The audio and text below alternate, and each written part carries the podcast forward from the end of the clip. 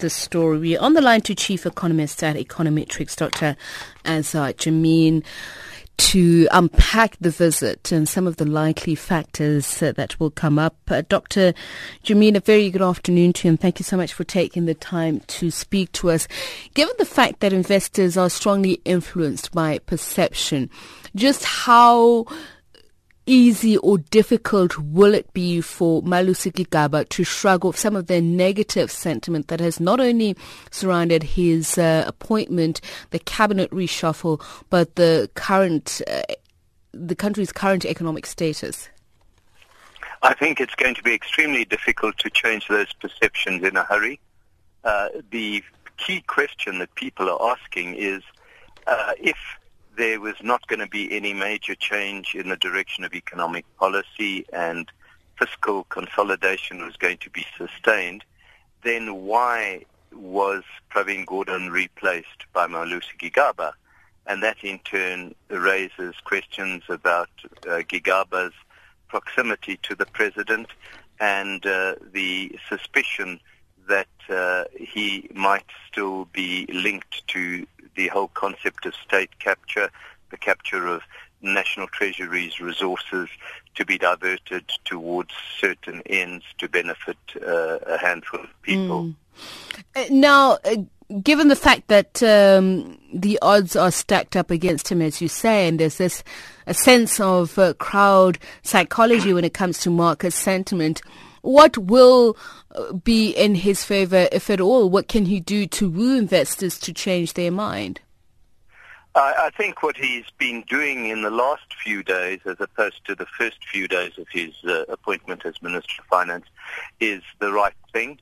He is going out all, he is take, pulling out all stops to basically try and uh, placate the markets and say that he's really not going to change things dramatically and he's encouraging them to believe that Treasury will remain a very strong institution, etc. And that is also important to, uh, you know, a lot will depend on what he achieves within Treasury, whether he succeeds in uh, keeping a lot of the senior professional uh, staff at Treasury who have, you, you, know, one must bear in mind that Pravin Gordhan didn't act alone. He was part of a team which admittedly which he gathered around him, but uh, they were very closely uh, loyal to him.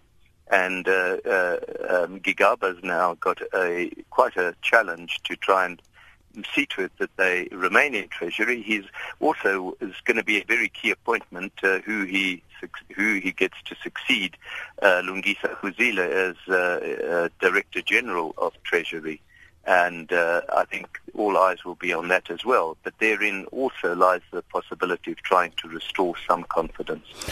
Especially given the controversy over his uh, advisor, Chris Malikane, Uh, what is wrong? And, and I'm asking this perhaps from also where he sits of having a multitude of views, of having economists who are, not necessarily uh, saying the same thing. Isn't it a fact that uh, if you're ever to find two economists in a room, you're more than likely to find uh, debate or argument?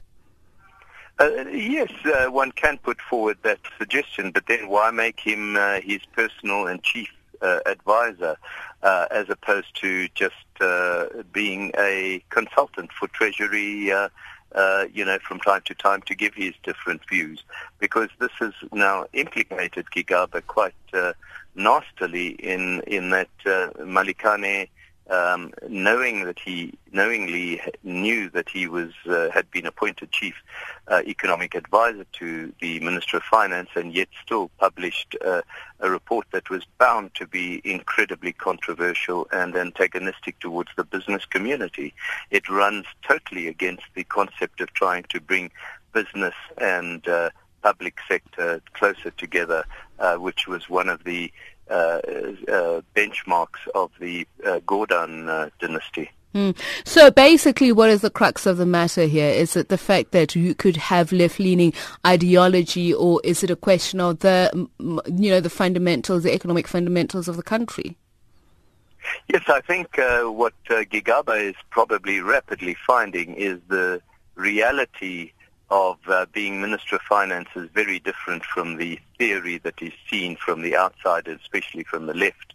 uh, when you start being confronted with the uh, inability to raise funds or to raise funds at a very much higher cost, uh, that uh, then circumscribes your ability to spend on more other uh, on other more vital things, then you suddenly wake up to the fact that uh, you are part of a global financial environment and cannot act independent, completely independently uh, of your own accord uh, as many are calling, and as Malikane himself is now calling. And I think this is where Gigaba is finding himself in a bit of a dilemma here. Will investors be able to not only see the bigger picture, but uh, put things in perspective? And I'm thinking here of the recent controversy over a cabinet minister who's reportedly said, let the rand drop and we'll pick it up. Will there be a sense that this is what uh, cabinet ministers uh, in general think or high-ranking officials uh, think, or will they be able to localize it to a group of people? I, I think they will. Uh, I think the more important issue was the changeover in the finance ministry, and what uh, Nomvula Mokonyane said. Uh, I don't think will count too much in terms of uh, destroying, you know, reducing confidence even more all it does show is that there are deep divisions within the ruling party, and this is probably not unique to South Africa either. Uh, but uh, it, I think the more important issue that the markets and uh, investors will be confronting is do we have continue, continued stability in national treasury, or is this just a facade before uh, a 180 degree change in direction?